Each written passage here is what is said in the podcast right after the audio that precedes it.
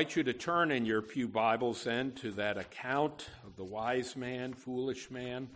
Sermon text is going to be from Matthew, or from Psalm 127, but uh, hear God's word um, uh, from Matthew 7. That's on page 812 of our Pew Bibles. As you're turning there, um, one of my prayers, and others have been praying that the Lord would continue to use our church as a, a, witness, a gospel witness in our community. So thankful for that with the pregnancy center and using our women um, in that ministry. Praising the Lord for uh, the FCA day camp, for using Jason. Continue to be praying uh, for these these ministries. Continue to pray for opportunities. Uh, to reach out and uh, appreciate your prayers for me. Had a, a two good doctors' reports this past week, still trying to balance medications, but uh, thank you for your prayers. Uh, hear God's word, Matthew 7, verse 21 and following. Uh, hear the word of God. This is Jesus speaking uh, to his followers. Not everyone who says to me, Lord, Lord, will enter the kingdom of heaven, but the one who does the will of my Father who is in heaven. On that day, many will say to me, Lord, Lord, did we not prophesy in your name, and cast out demons in your name, and do many mighty works in your name? And then will I declare to them, I never knew you. Depart from me, you workers of lawlessness. Everyone then who hears these words of mine and does them will be like a wise man who built his house on the rock. And the rain fell, and the floods came, and the winds blew and beat on that house, but it did not fall, because it had been founded on the rock. And everyone who hears these words of mine and does not do them will be like a foolish man who built his house on the sand.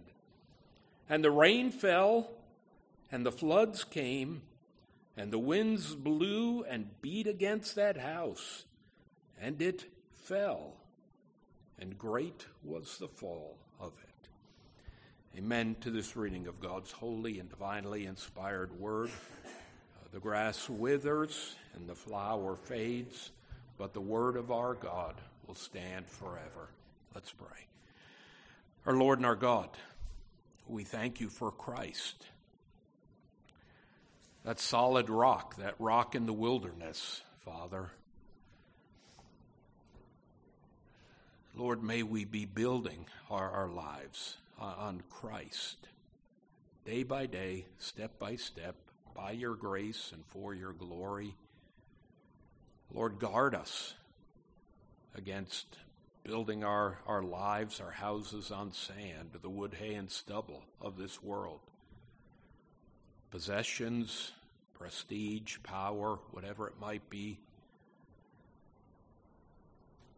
Pray that as we study your word together, Lord, um, that you would be guiding our steps, growing us in our love for Jesus, growing us in our understanding of Christ's love for us at the cross.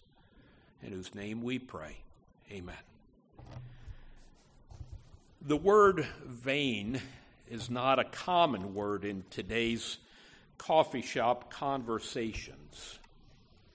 I know Carl talked about a, a pop song from the Byrds, so in that same vein, V E I N. You might remember the word vain, V A I N, from a Carly Simon hit song from 1972. And no, I'm not going to sing it. And no, you don't have to hear all of the words, but just the, the chorus. You're so vain, you probably think this song is about you. You're so vain. I bet you think this song is about you, don't you? Don't you? Question as to who she wrote this song about, a lot of speculation. Uh, that's the first definition of vain. You know, vain is, is having or showing a, an excessively high opinion of yourself. You know, you're, you're proud of yourself, you're vain, like a peacock. Uh, but there's a second definition of that word vain, V A I N. And, and we, you know, here in Psalm 127, I invite you to keep your Bibles open. Uh, you see that word vain used three times.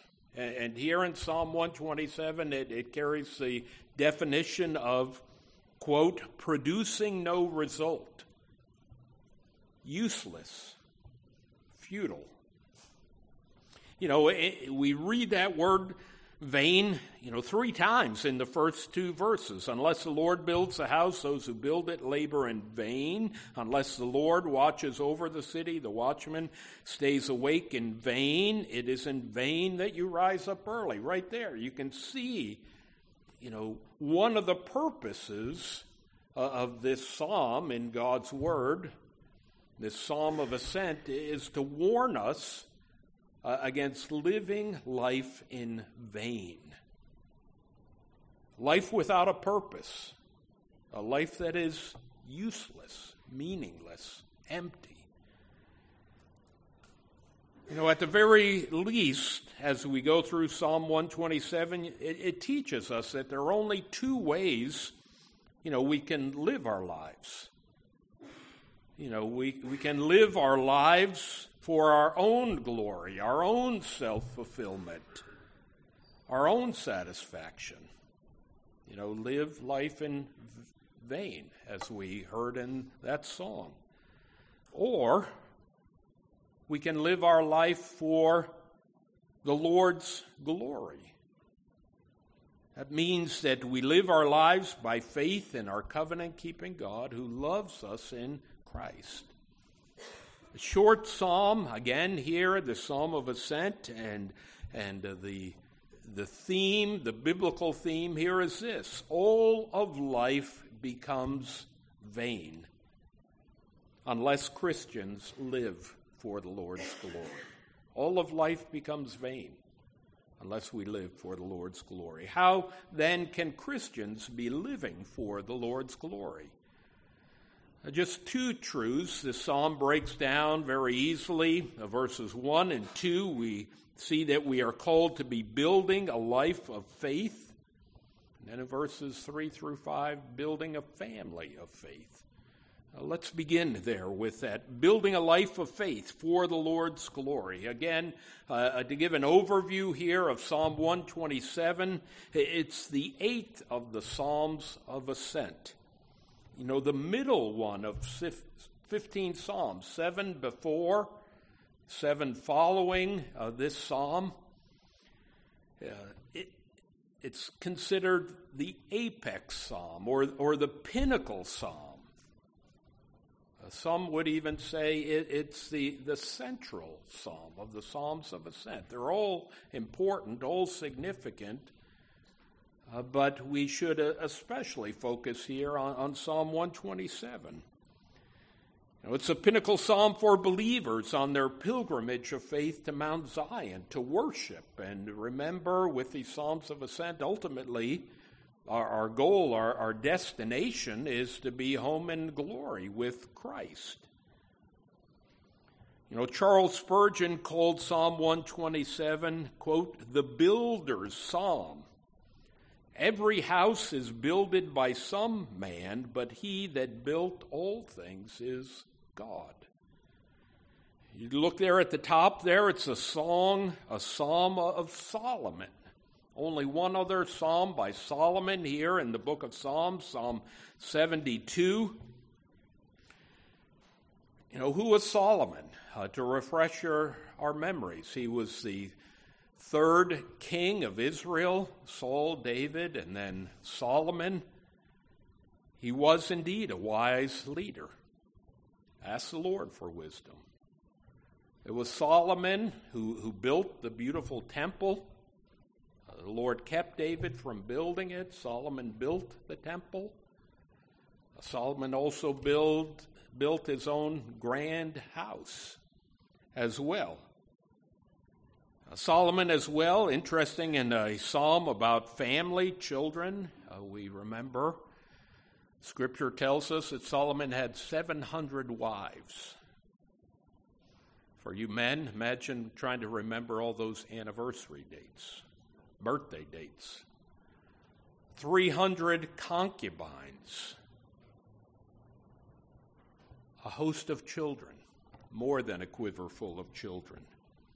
It was Solomon who wrote Song of Solomon that we've been studying in Sunday school. Solomon, who presumably wrote Ecclesiastes that we're studying now. You know, but but it's it's God's truth here about building a life of faith. And uh, look there, beginning at verse one. You know, unless the Lord builds a house, those who build it labor in vain. You know, the Lord guides. That, that's the first truth. The Lord guides the building, uh, not only of homes, of temples, but more importantly, the, the Lord guides the building of, of families, of churches, of our own walk of faith with Christ. You know, unless the Lord builds, except the Lord builds. You know, the Lord uh, our faithful covenant keeping God. When you see that title for God, don't, don't fast forward over it.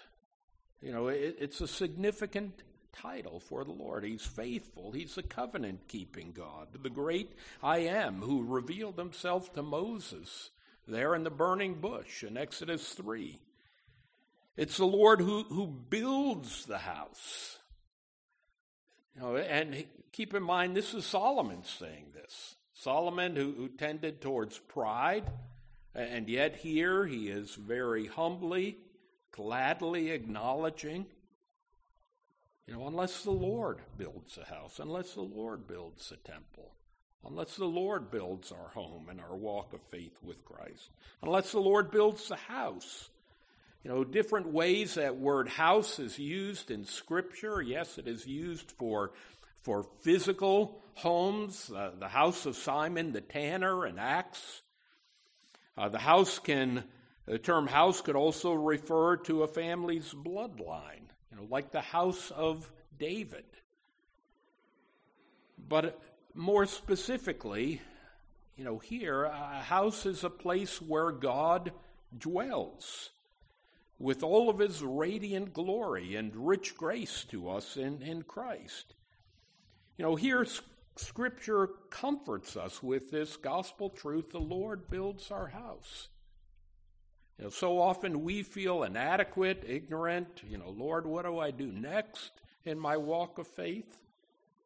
You know, here at the very beginning of this psalm of, of pilgrimage,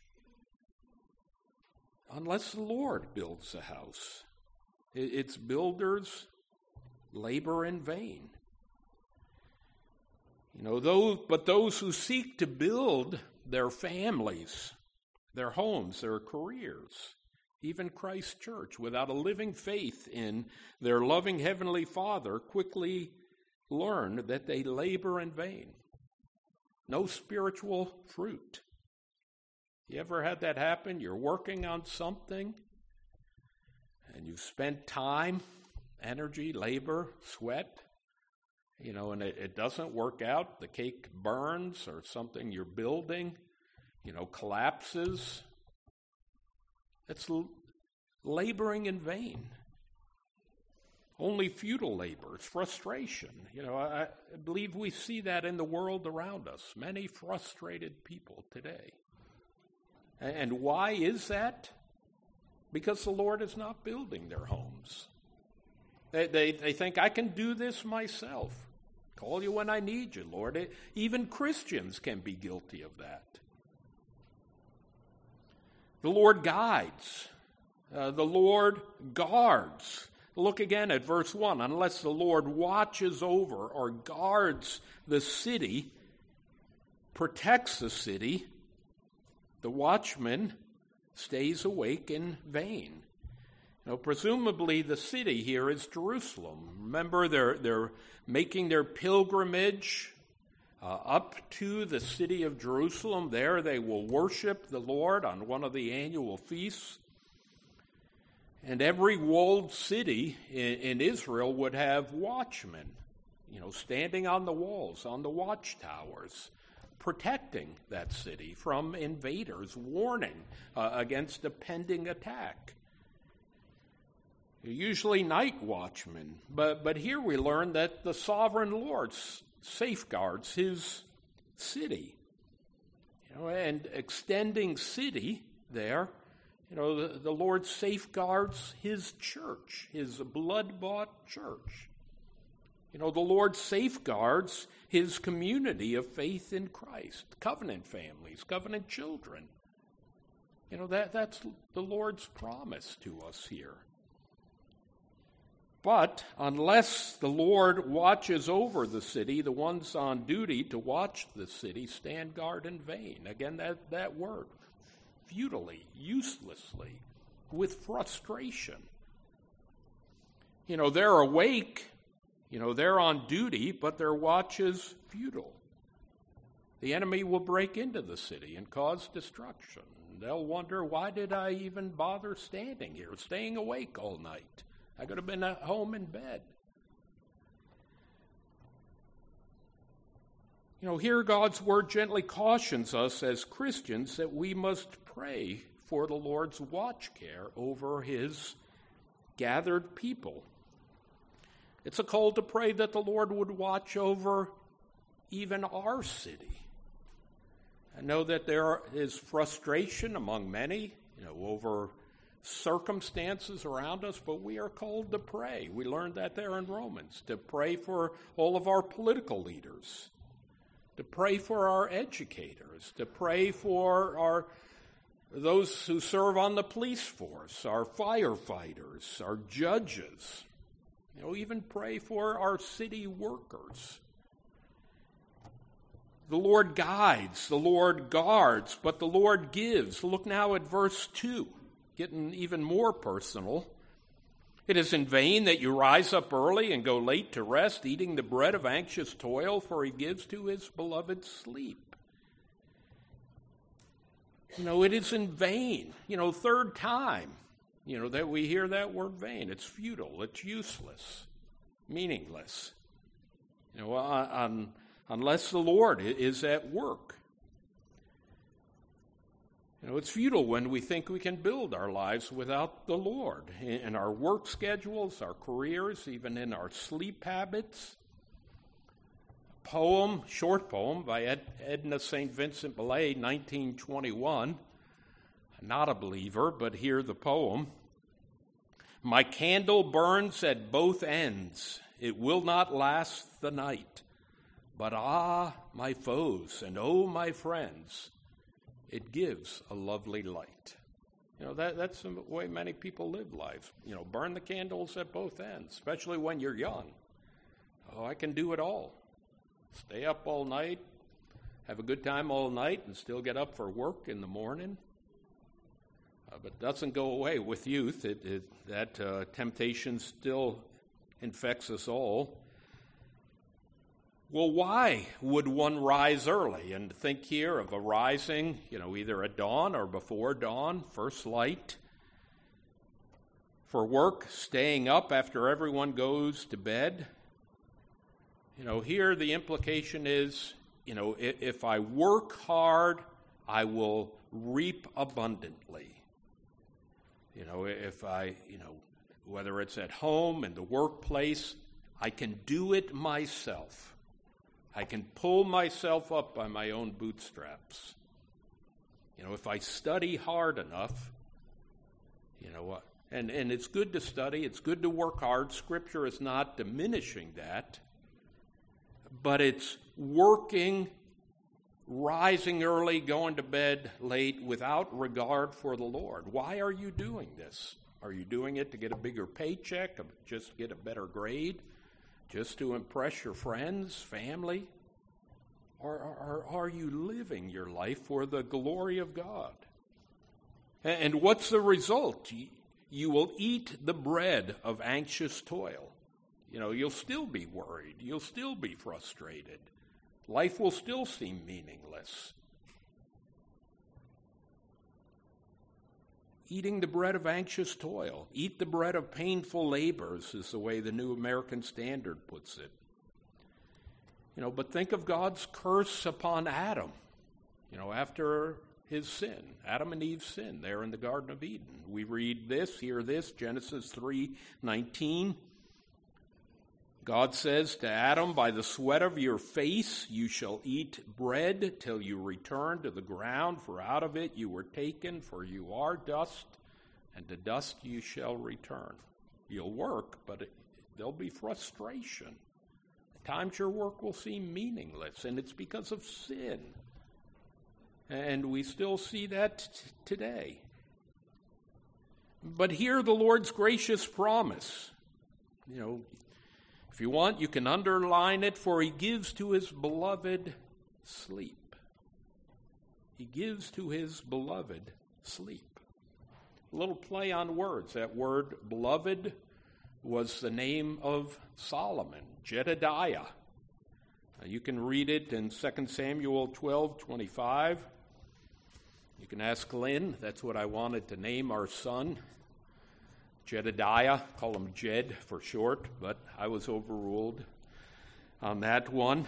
Um, you know, every believer is beloved in Christ. He gives to his beloved. That, that's you and me. You know, we can lay down, as we're told elsewhere in the Psalms, we can lay down and sleep in peace. For you alone, O Lord, make me to dwell in safety. He gives, it said, Alec Motyer says, his gift of restfulness is the exact antidote to our capacity for anxiety. You know, think of Jesus. You know, he was asleep in the stern of the boat. What was going on? Wind, waves, storm. Disciples got worried. And Jesus is calmly sleeping. I'm sure that drove them crazy. And what did they do? They, they woke Jesus up. And yes, Jesus calmed the storm. You know, there, there's a verse, one more verse here, Colossians chapter 1, verse 13. Colossians chapter 1, verse 13. You know, we can sleep, you know, because we are the Lord's beloved. Colossians 1:13. He has delivered us from the domain of darkness and transferred us to the kingdom of his beloved Son. You know, we are God's beloved, loved in Christ. And so this is the promise for, for Christians. He gives to his beloved sleep. I was thinking about the sermon. Maybe one Sunday I'd like to preach on all that the scripture teaches about sleep. A lot of verses there you know, and it's an important part. You know, the, we, are, we are to build our lives in faith upon the Lord for the Lord's glory, and, and one of the fruits of that is, is sleep at night. You know, you, you've done what the Lord has called you to do that day. You can lay down at night, you know, without worry, frustration, anger, bitterness, whatever it might be, and sleep at the night. You know, what other instructions does the Bible give us about building a life of faith? I don't want to preach two sermons, but there, Matthew 7, verse 21 through 29, just a few highlights. It's one of the first parables that parents, Sunday school teachers often teach children. You know, and, and just a, a few points, even for us as adults. You know, two times there in Matthew 7, you know, Jesus talks about hearing. Verse 24 of Matthew 7 Everyone who hears these words of mine and does them will be like a wise man.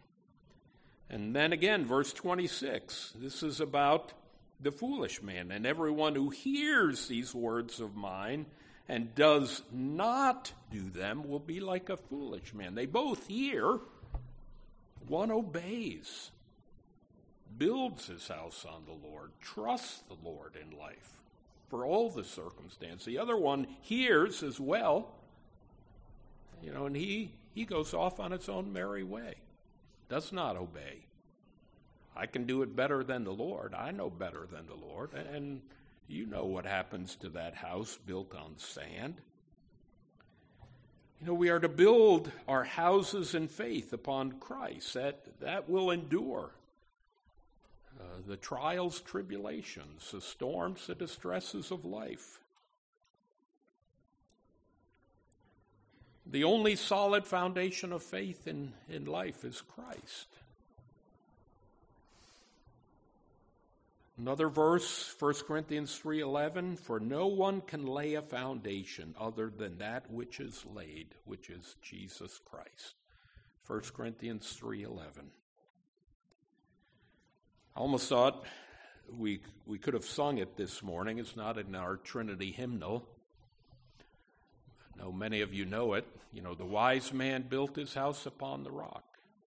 You know, and that, that house stood strong. The foolish man built his house upon the sand. The house came a tumbling down. And what's the last part? So build your life on the Lord Jesus Christ. A lot of theology in, in that verse there, gospel truth. And so the question is are, are we, are you, am I building my life upon the Lord Jesus Christ? You know, what does that look like? Told the children. True for us as well. The Lord guides us by His word, and as we seek His face in prayer, the Lord guards our walk of faith. Isn't that good to know? You know, the, the Lord has our backside, and He goes in front of us on both sides of us. You know, He gives us rest. You know, there, there's the gospel there in those first two verses of Psalm 127. You know, the Lord graciously brings us to saving faith in Christ. He graciously builds our life. It's His grace that will bring us home to glory. Building a life of faith for the Lord's glory. That, that's a first truth. And the second, still important, but we'll move through it more quickly. We are to be building a life of faith on the Lord for the Lord's glory, verses 3 through 5, building a family of faith for the Lord's glory. And here, I believe Scripture refers not only to physical, biological children, you know, mothers and fathers by blood. You know, he's talking about spiritual families, you know, children of faith in, in the Lord. It, it's both end. But let's dig in. Um, O. Palmer Robertson writes about this psalm. This psalm speaks of the house that Yahweh, Jehovah, builds, the city that Yahweh guards, and the sons that are Yahweh's reward. You know, again, it teaches us about children, the fruit of the womb, the full quivers, covenant families, covenant children's, but this psalm as well teaches us about Christ, his church and about us as, as children of the Heavenly Father. You know, five truths. Uh, these are going to be rapid fire here as we're building a family of faith. The first truth is this the gift of children.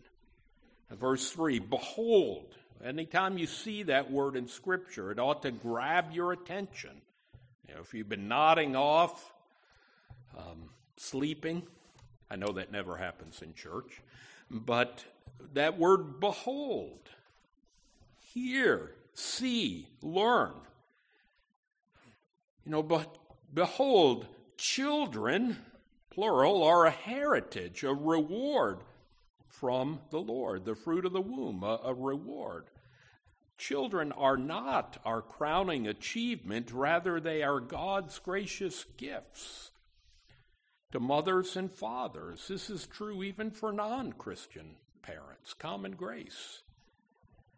Spurgeon again helps us here. He writes, He, that is God, gives children, not as a penalty, nor as a burden, but as a favor. You know, think of uh, two year olds, teenagers. He gives children, not as a penalty, not as a burden, but as a favor, a sign of His grace. The, the gift of children, the glory of pregnancy, the fruit of the womb, a reward. Every pregnancy is a gift from God. Whether it's given to a believer, unbeliever, single mother, any race, any financial background, the fruit of the womb, a, reward. You know, even babies in the womb display God's glorious work of creation and his gracious plan of salvation. Walter Kaiser put it this way the conception of a single child is wholly the work of God. You know, just uh, uh, a, everyday illustration, you know, pastorally and then with my own wife, Lynn. You know how with pregnant mothers, expectant mothers, you know, after they get through the tough first days and weeks, you know, their, their face is radiant. You know, you, you can look at, at a woman and, and see that they're expectant. They're, we had a woman in our first church, you didn't use the word pregnant, you use the word they are with child. Um, still like that expression, but um, you know, circle Psalm 127 3 or underline it in your Bible. You know, this glorious gospel truth is still under savage attack, even in 2022, even after the overturning of Roe versus Wade. You know, it, it's not just a legal thing, it's a cultural thing. Children are diminished, belittled. Uh, let's change their gender. You know, let's you know, fill their mind with all sorts of crazy things. That's what the world says. You know, and I would even encourage you to memorize this verse. Encourage me to memorize it. You, you see parents with a, with a family, you see an expectant mother. You can encourage them, say, Behold, children are a heritage from the Lord. The fruit of the womb, a reward. It's a good thing. You know, praise God um, you're, you're carrying this child, you're parenting children. Th- that glory of pregnancy, guidance for parents. Verse 4, a little challenging verse here, speaks of arrows, of warriors used in relation to children. Why? You know, for those of you who have done any archery, it's been a long time, but you know, for an arrow to hit the target, to start with, that, that arrow must be straight. You know, a crooked arrow, a bent arrow, will never hit the target. You know, and there it speaks to our, our role as parents to help raise our children in righteousness and love for the Lord so that they would be, you know, that, that straight arrow, that God honoring arrow. But, you know, the emphasis here is on the warrior. You know, again, for, for archery, you know, the, the arrow can't hit that target by itself. You know, it, it takes a warrior. He carefully places, you know, that, that arrow, you know, in the bow, you know, puts the nock in the bowstring, you know, back in the old days. You know, you, pull back the bowstring, still holding onto the arrow. The warrior aims, puts his eye on the target.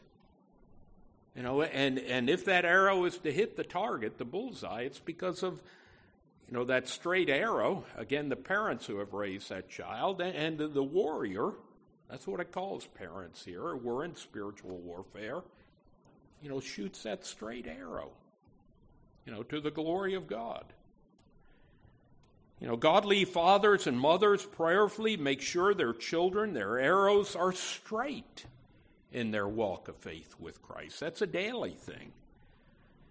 You know, secondly, you know, we don't hold on to arrows. Well, I'll, this arrow will be safe if I just keep it in my hand. You know, what's the purpose of that arrow? It's to be shot, you know, to hit the target, or, you know, if you're hunting game, you know, that, that arrow has a purpose, a God given purpose. You know, parents with faith, place the arrows in the bow, let them purposely fly on their way to God's providential target. You know, and uh, there at the end, you know, blessed are the children of one's youth. They're, they're a blessing even at, at young age. You know, they continue to be a blessing as they grow and as a parent's age. You know, guidance for parents. Fourth, there's gospel gladness. You know, a number of words that stand out here in this psalm, and, and one of the final ones here is blessed. You know, happy, joyful, glad is, is the man, the, the mother, you know, who fills his quiver with them. You know, in seminary, you know, had a lot of friends who were still having many children. The question was always, how many arrows does it take to fill a quiver? Note here, the Bible does not tell us. You know, maybe, maybe it's one child that fills the quiver. No children. Two children. Maybe 14 children are there. Um, you know, but blessed you know, is the one who fills their quiver. It's a good thing. You know, not only when God blesses family, but, but a church. You know, was part of a church one time that didn't want children. Don't let those crying babies into the church. Don't let those little kids run around. You know, that, that church closed down. You know, we, we, we love God's children. We instruct God's children. We embrace them as part of God's covenant family. You know, blessed, happy, you know, is the man, the family, the church. He finally there, you know, that third G is gate. Gift of children, glory of pregnancy, guidance for parents, gospel gladness, gate.